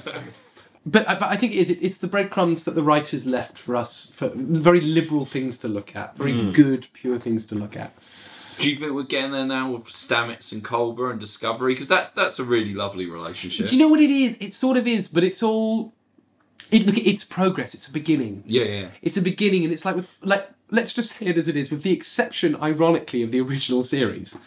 Every single Star Trek show, the first season tends to be dreadful, and the exception of Picard, I hasten to add, which I think is. I think my, my predictions are that Picard will go through the same problems that Deep Space Nine did, where they're going, "That's not my Star Trek," and Doctor Who has just gone through it as well. Mm. And the reason is this: when the, when a lot of people were growing up, and as I said, Star Trek was my thing. But fortunately, I spent my life in storytelling and stories and can appreciate new things that can be added to them. The problem is, is when people were watching these shows, they were young, they didn't have kids, they didn't have mortgages. It's like Brexit and Trump. Everything was great. And they were relevant and gorgeous, and they were having sex, and they were wearing the right fashion, and everything was great. And then 20 years later, things are not so great. And the one thing left that makes them happy are the, the DVDs or Netflix versions of their favourite TV show. And then all of a sudden, there's a new generation trying to do Star Trek. Well, that's not the Star Trek that I know and love. No, because you're not the same person that you mm. were. And secondly, they're not making it for you anymore. Mm. They're making it for the next generation. Pun absolutely intended. And Doctor Who is the same thing. I know some people that just. I mean, I'm, admittedly, I, I'm not a big fan of this new series, uh, which is such a shame because Jodie Whittaker is such a fantastic actor. Yeah, Just she the is. writing is ghastly. But it is that thing of it's just not the same. No, it's not meant to be. Because the world isn't the same. And Picard will have the same is that's why Picard is being attacked by the by a minority, I'm delighted to say, because they're going but it's meant to be about going to planets, right? And, and sexy sexy birds in mini dresses and Kirk fucks them, right? no. No, because the world moved on from that. And you haven't. And it's maybe you should listen to the messages that they were trying Yeah. to say to go, we got that wrong. Best and thing Star Trek about- is doing that with gay things. You're not the young people coming up now. There's the new lot. Best thing about season one was the men in the dresses. You've said it. They were extraordinary. they were extraordinary, and it's funny as well. with- um, I mean, one thing Enterprise did is it did address trans issues um, with the um, the the progenitor, uh, which I only know because Connor Trinneer, who plays um, one of the characters in that, was like, "Haven't you seen my trans episode? We, that was important." And he's really proud of it. He's really vocal about. Episode. It's a really great episode where they're addressing what is it to, what is it to have your gender, and that's in the you know early noughties, late nineties. But Star Trek's not political, folks. I think it's also there's like a bit of a wide-eyed instance actually. If you were watching Next Generation of Child, actually you've grown up and got wise, work, and now Picard's coming along at a time are like, okay, I want to see those characters now face this shit storm of reality I'm living in as well. So it actually kind of works for people who grew up with the show too. I think. There is a, and if if Marina is listening to this, at which point she won't, because we've spoken for far too long and she would have been bored by now. Um, I think there's something absolutely beautiful about seeing our actors as they look now, and I think the fact that they have aged, and um, the wigs haven't. Well, the wigs haven't. Ne- Nemesis, Nemesis was dusted off. Um, funny enough, uh, I'm not to spoil Picard, but they do youth, they do euthanize him a little bit. Yeah, I was about to say, didn't I I heard they'd done some Irishman style digital They have done. euthanasia. They have done. It was so, de- and obviously they've done it to Brent as well because Yes, Brent is yeah, yeah. is not. You know, he's he's playing an android that mustn't age, and you know that Mm. character says, "Oh, I was that beautiful line with um." And Data says, "All of you will die, and I will always be the same." It's just like beautiful, beautiful writing. But quite right, he's a robot, so that makes sense. And Star Wars, they brought back dead people for crying out loud, so Yeah. making someone look a bit younger to help tell the story. That's fine. Um, but I, I, I think there's something very powerful in that trailer where we see Jonathan Frakes and Marina Sirtis and Patrick Stewart, older, wiser. Yeah, I mean they still look older. They haven't they haven't tried to make them look like they did in the show. They've just obviously smoothed Well, smoothed things well, out a little bit. I have to say, with the exception of Marina, who I didn't cleanse, tone, or moisturize until I met Marina Sirtis. But she told me her age, because she's now um, practically mid 60s. And uh, I was like, I think my exact words to her were, fuck off. and she went, yeah, cleanse, tones, moisturize. And you don't need to get the expensive stuff either. and uh, that's why, if as you've all been in my bathroom, uh, that's why you will see I did get the expensive stuff. Um, but that's why I I've don't got. trust you, Marina. Wait a minute. But it wasn't. She said no. She said if you look uh, every year you look after your face, you get another ten years back. um, or something like that. May not have been ten years. I think I fucked the maths up. I took a I'm photo Benjamin because I'm going to be adding to my shopping. Are you really? I'll tell you the good stuff. You need, the the best one is the moisture. Get the orange. The orange. This is not appropriate for the. Oh, I'll tell you. What. Uh, There's, there's nothing um, it's actually your biomimetic gel. I bought all 200 litres. Bargain. Got you Uh, down from 500. I'm trying to think. Uh, I'm just trying to think if there's. It's, I think. I mean, we have drained Port in the Pale Moonlight of everything that it has. Well, apart from one one thing, Go on. the title was influenced by the Batman. By Batman, 99, of course. Which Yeah, is like you know. Dance uh, with the Devil and the Pale Moonlight. I- You're quite right, yeah. It's amazing. But wasn't it going to be called oh, the Patriot? Wasn't it going to be called the Patriot? Am I making that up? Yes, originally when it was the Jake Sisko story, it was going to be called Patriot. I think it's Um, like uh, I thought it was gonna be called uh, a hit guy with glasses. Well, apparently, apparently, the Dance of the Devil and the Pale Moonlight thing is i- that is a saying that like wasn't made up by Batman. I don't think. Uh, apparently, uh, the meaning of it is to knowingly commit an evil or immoral act contradicting one's own moral principles, which of course It's not a Blade exactly Runner quote, is it? Maybe I don't know. Like, but it's certainly in Batman. There was- Guys, tweeting to the show. there was a writer for Digital Spy a few years ago, 2016, who ranked it first of the whole franchise. Yeah, What's yeah, name? yeah, yeah. Uh, Lexi Watson. Oh, Uh, well done, Lexi. And they said, uh, Do Sisko's good intentions matter? Does the end always justify the means? Everyone will take something different from this episode, but ultimately there may not be a right answer. You don't get that on Downton Abbey. Such a weird comparison. Yeah, it's just like, I must slam Downton Abbey. Um, it's just like, why would you expect to get that on Downton Guys, Abbey? can we all please do a Downton Abbey podcast? Yeah, yeah, yeah, yeah. Right, next it- episode. it- it's, Downton it's had a whole bunch of high high ranking placing as you might expect. Uh, 2013, The Guardian recommend it as one of six episodes of all of them up up to that time to check What were out. the others, darling? Uh, doesn't say here. This Well, is just a little rundown of This is stuff. always a thing where it's like if you look up an episode, it will tell you if it's one Click of on the link these with your ones finger. that's a standout kind of. Have you got one of episode. it will say it will say like all the it, it's been ranked, and this one has been ranked in. Oh, it's going to be many. the inner light, isn't it? Like, Time, Time magazine. Shite. Time magazine rated it as one of the top ten moments of Star Trek. They call it chilling, as Sisko slowly gives up his principles as the war gets more desperate. And his clothes. And 2016, Washington Post ranked it as the fourth best episode of all Star Trek. Empire ranked it 13th. Out of Well, 50. Empire are talking out of their bottoms. What did they put another one? Like, What did they go with? Probably the inner light. Uh, well, it'll be best of both worlds. It'll be best of both worlds. yes, yeah, probably. I probably. think they did go there. Yeah. Do you know what though? That I, I I I will never forget that moment of Picard looking round and Riker's fire. Like it's an amazing piece. That's that's when Star Trek sort of stepped it up and was like, Yeah. and we got it all wrong. The first two seasons, Marina says, first two. I watched the first two seasons. They're bollocks. um, um, for me, that was such a turning point. The best of both worlds was like, we can tell big stories. And actually, if it wasn't for best of both worlds, Star Trek's trajectory to get to this point could never have happened. And indeed, Picard wouldn't have happened. It's lovely to see Jonathan Del Arco back.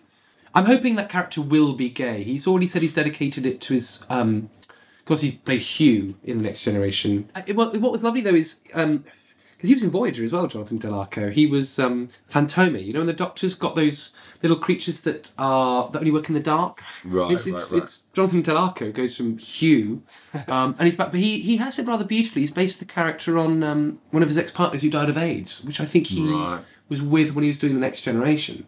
And I'm sort of like f- f- telling you the stories I have as a gay man and Star Trek's influence in my life. That's immensely powerful to me to know that, of course, that young gay actor who I don't know if he was out at the time, um, you know, playing a Hugh who has that beautiful friend- friendship with Geordi, which is it's just beautiful. It's like a child, Like, you know. It's and, and Hugh is always really gay anyway. Tell by the eyepiece, um, you know, and that beautiful story about having to be part of the collective but wanting to be an individual, knowing he's a gay actor. You know, those are the little things which enable me to forgive Trek a little bit mm. because maybe maybe the audiences weren't ready, but there were some fantastic gay actors that were that were being employed by Star Trek. Here's to the next generation is all I can say, mm. and that's not just the the series. That's to where Star Trek is going because I think it's on course, and that course is probably second star to the right, and straight on till morning.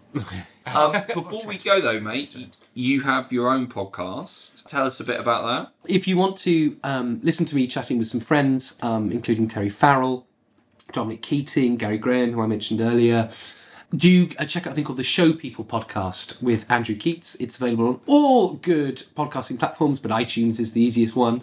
Um, and it's basically a podcast that I created because I was getting really frustrated. Um, obviously, I've spoken about Star Trek this entire podcast, and there is no podcast where I've only spoken about Star Trek ever, so this is an exclusive. Usually, what I do is talk about theatre. Um, this was a podcast I created as a way for actors something to listen to when they're on their way to their survival job or their pay the bills job, um, and when they're not working, to listen to me chatting with other actors about the uh, the highs and lows of being an actor. And funny enough, most of the conversations with um, the Star Trek actors that I've had on when they've either been staying with me or that we've been doing an event together is actually not necessarily about all the great things about Trek. It's about the things that were tough. And yeah, it's called the Show People podcast with Andrew Keates. Please um, do give us um, a like and subscribe. Uh, you can also check out my blog as well, which is at andrewkeates.co.uk. You can find me on Twitter at Andrew Keates. Instagram, Mr. Andrew Keates. Uh, we'll see lots of pictures of me and my cat. Um, and you spell Keates, K E A T E S, because I spend my life with people saying, Keats like the poet. No. Uh, there's an extra E. Oh, K double E T S. No.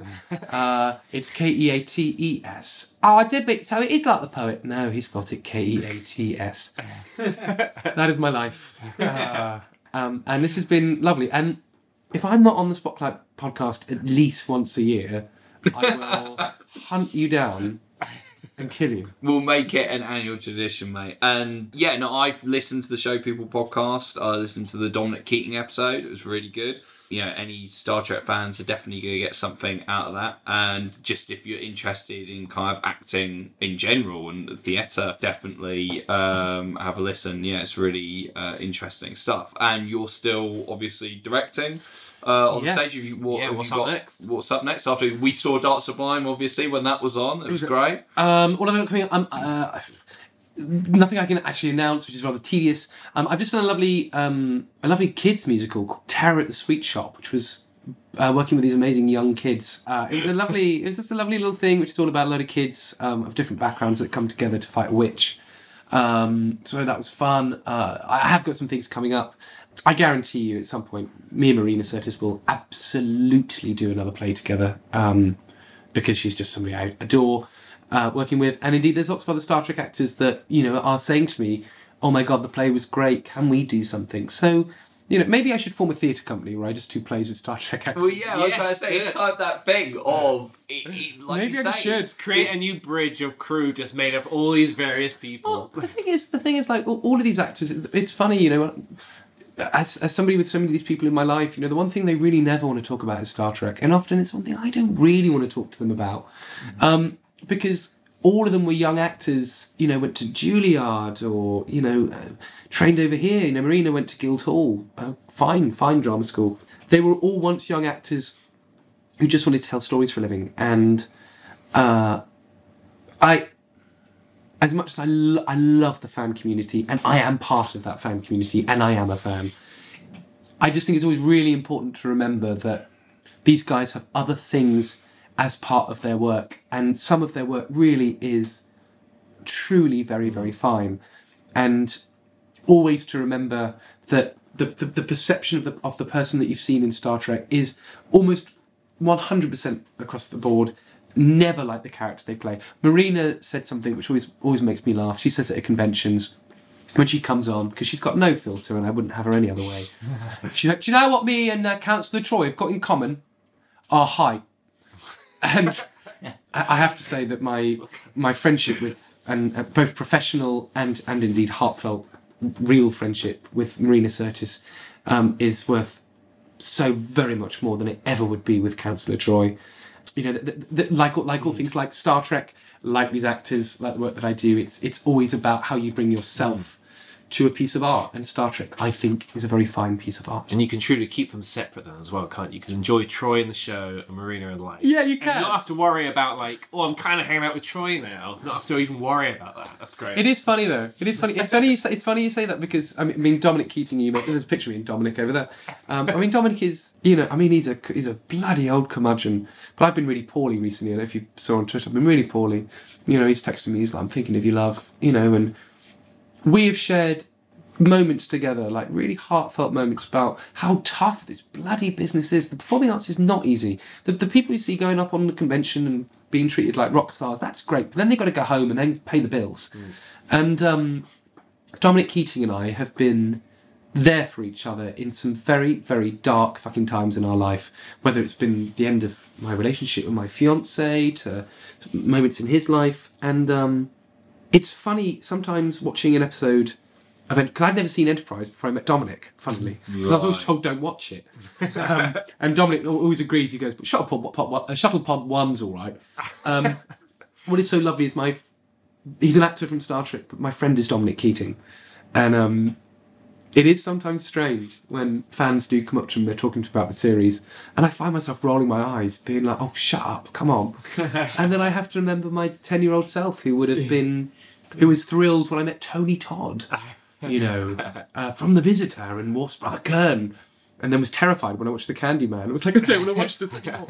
the, the these people are our heroes, and, and many of them have informed the personalities we have. And um, to live in a world with the very people that that, that mastered and puppeteered those characters Yeah. is, is a deep honour, and um, they all need to start paying me rent for the amount of time. I've wasted. well, you say how much you know that the Trek's just one facet of their career, and I think that's where that's helped us with our interview episodes. Being, that, being that we are a Trek podcast without as much in-depth knowledge, when it, people we've had on, we've been interested in like let's chat the Trek stuff and then get to your bigger body of work. And Well, I think people- because we are all film buffs ourselves, we all, all studied film at university and everything like that. We're as as interested in that other work as we are Trek. In all honesty, yeah. so it's that thing of we're often like, okay, let's front load the Trek, get that out of the way, and then get on to your other stuff because you also did this, this, and this. Yeah. And often when we've interviewed Yeah. people from the Trek world, they've been like, holy shit, I haven't talked about this stuff in like fifty years or something. you know what I mean?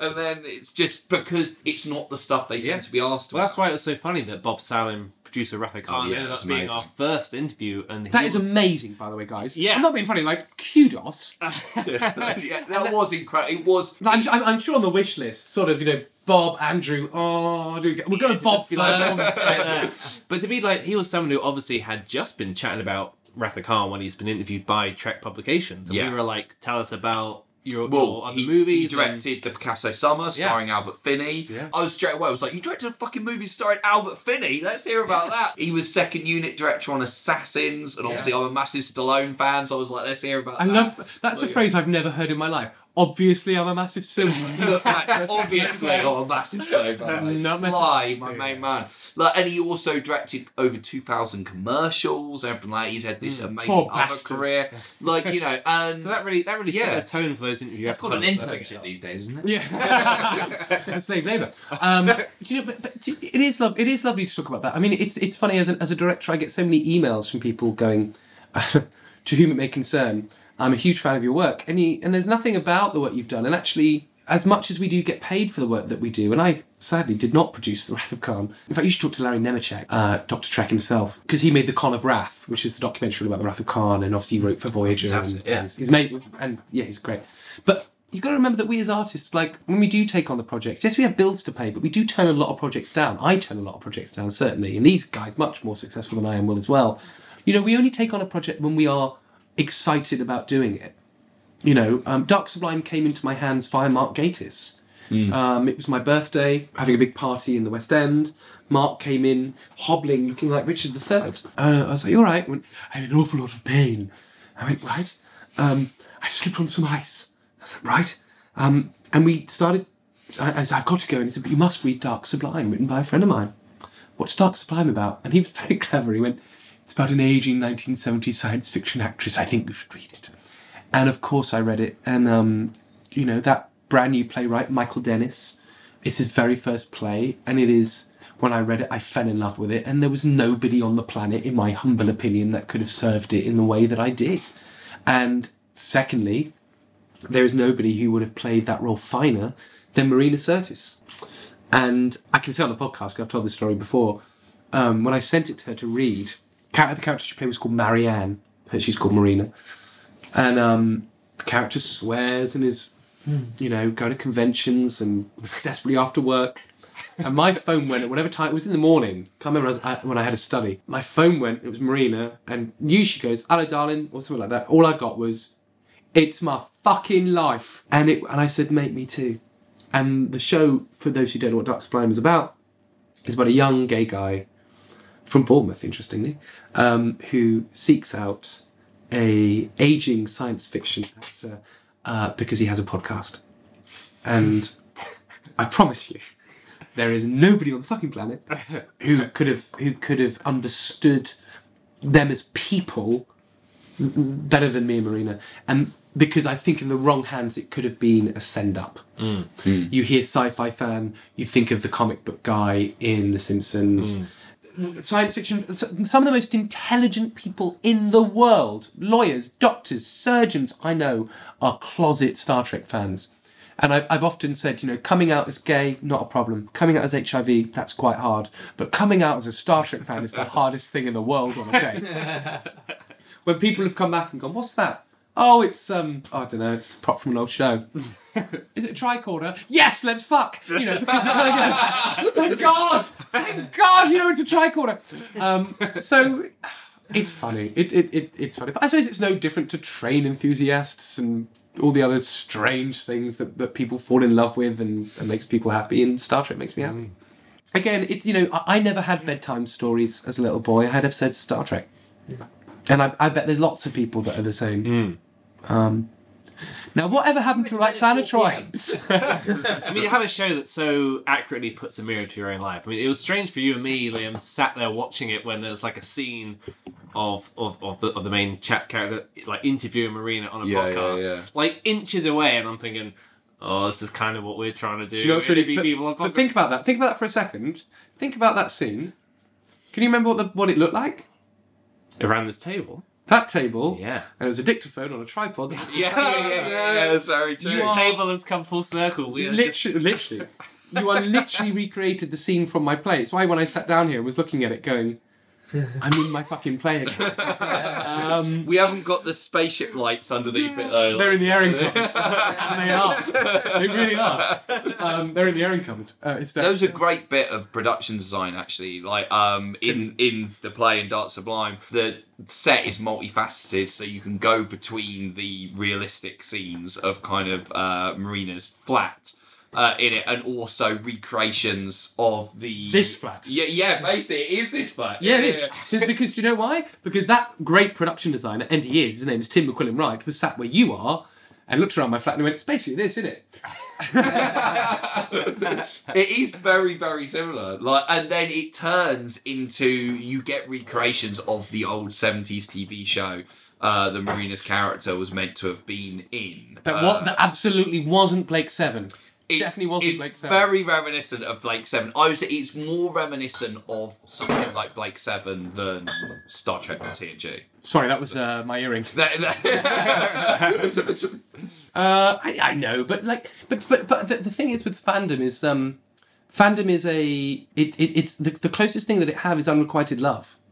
You know, and, and, and that's what was so lovely about that play. The, the, the play, yes, it had the backdrop of the sci-fi show and and the fact that they met as we are now. We're meeting talking about sci-fi, but that doesn't mean to say that in two years' time I don't have your numbers in my phone and we don't become friends. You know, it's it's it's the subjects that we care about that then bring together the diverse people that that, that we have in our lives, and that play was really about the unrequited love between Rena's character and Jacqueline King's character, um, about two people that are in love but were not in a relationship. Which was a surprise twist for me. There's that reveal of they're more than just friends, or at least she wants them to be more than just friends. Well, they, they, they are absolutely in love, but it's not. It's again, it's that thing of what, what do we call relationships, and And what I loved about the play is it did what great science fiction does, in that it's bringing you in under what you're looking at, what they're talking about is one thing, but the but the subtext is a very different thing. Mm. You know, it's essentially in the pale moonlight that we just discussed is is fundamentally about getting the Romulans into battle, but is it? No, it's about something so much more than that, and it's mm-hmm. about the choices we make, the responsibilities we have, and the, the repercussions we face. And for me, that's great drama and great comedy. One thing that I think Star Trek has always been quite good at is having a slightly British ideal of there being some slight tongue in cheek humour throughout. You know, Star Trek has some great tongue in cheek humour. Sometimes it takes it a little bit too far, sometimes it's absolutely not funny. Early seasons of Next Gen come to mind immediately. but there is that, there's a lot of Star Trek and a lot of the actors, Jeff Combs especially, Andrew Robinson especially, they know what they're doing because they're not taking themselves too seriously. Mm-hmm. And I think that's possibly because, yes, they're proud of the work they're doing, but they're also acknowledging, I've been in four hours worth of makeup. I'm going to have fun with this. And I can because I'm on a fucking space station and I'm playing a what? A Cardassian? Great, then I will I will do this truthfully, but I'm going to have fun. I'm going to be a, um, I'm going to use melodrama in this particular scene. As a director, that's delicious because I don't need to take it as seriously as perhaps maybe some fans do. So Avery Brooks being talking about the way he does sometimes is hysterically funny to me, but I forgive it. William Shatner, Klingon bastards killed my son, breaks my heart, but it's also dreadful. It's funny, you know. You're about going to the- defend William Shatner? Yeah, I, mate, I fucking am because Shatner, right? I this this is something we come back to quite a few times on the podcast. What, William Shatner? Yeah, because at one point uh, earlier on in the podcast, I can't quite remember where it was, but earlier on in our run, I made an argument that I was like, "Oh, Chris Pine is a better actor than William Shatner." That's not true. William Shatner's great as Kirk, but Chris Pine more versatile stuff like that. And now, as we've gone on over time, and I've watched more. I'm like, no, mm. actually, you know what? Shatner's amazing. Like watching a lot of those early original series episodes, I think he smashes it so many times. I think young Shatner was a different man to Rich Shatner. yeah, I Um, agree. You know, yeah. I think young Shatner with a good director uh, was actually a, bit magic. And let's talk about Wrath of Khan because I'm going to. Um, you know, of all the souls I've met around, like his was the most human. Um, yes, it's funny, the human bit, but actually it touches me every single time. And when he and Leonard Nimoy, after Spock has died, and they're behind the radiation chamber, that scene behind the glass is just one of the greatest scenes in cinema history. Let's call it that. Let's not just call it all that rather nice scene in The Wrath of Khan. it is one of the finest pieces of cinematography. That glass is dead already, seeing Jimmy Doohan looking at his cast member, not knowing if actually Leonard's ever going to come back. It's stunning. Um, DeForest Kelley in all of those movies, funny, touchy, All of those great actors paved the way for everybody else to do what they do. And it's interesting, all of the actors that everyone tends to call the great and the good are the theatre actors. Kate Mulgrew has done television, is a theatre actor through and through. Avery Brooks, fundamentally theatre actor, indeed is a uh, professor of drama at the moment, isn't he, in um, America. Patrick Stewart, look, he's bloody fine. Um, Bill Shatner is the difference. Yes, he did bad Canadian Shakespeare um, at the Stratford Festival, um, but he was also in the original production of Bus Stop on Broadway. Our captains are all theatre actors. Uh, Scott Bakula, musical theatre man, and Quantum Leap, of course, which is also one of my favourite TV shows ever made. Why they could get in the Always Sunny musical. I said, there you go. How did they know that my wife took it all? And I'm not researching roles. How did they know? Ziggy, if you hear me, take me far, far from here. Let me leap to 89. That was a better year. I miss my old Camaro and my mansion in Van Nuys. Wish I still hung with Nash Bridges, played poker with a fall guy. Oh, Ziggy, can you see my tears? Me far, far from here. I, I just wish sometimes people would realise that with the structure, the performance style, the costumes, the dramatic setting, everything, Star Trek is theatre, just with better lightings and sound effects and visual effects. Hundred percent. Right. It's been fucking great. Do you know, uh, I, I've had reviews in The Guardian and I've never had Andrew fucking great. If Fucking great five stars. Same here. Uh, it, it's been great chatting in the Pale Moonlight and really good start to this kind of new run of episodes. Uh, Oh, am I? Am I the emissary? Am I the pilot? you, you up for this new for this new run? You totally are. Yeah, no, it's been really fantastic. Um, you can find us at Spotlight Pod on Instagram, Facebook, and Twitter. Come find us. Tell us all the things we got wrong in the episode. but don't turn up at their houses. yeah, don't do don't do that. 'Cause that's Please, weird. Please, please. We'll be back real soon with another one of these. we? Yeah, we've got a few of these planned Yeah. out now. And we're going to be having Stephen Chumble on to Mm-hmm. talk about the best of both worlds. James Dyer from Empire Magazine is going to be joining us to talk about Chain of Command. Great choice. yeah, there are four lights. we can't wait. It's going to I forgot that Sue Pollard was being tortured in. But until then, it's goodbye from me. It's goodbye from my co-host Paul. Goodbye. From my co-host Matt. Bye bye. And from our guest Andrew Keates. Thank you very much. Goodbye.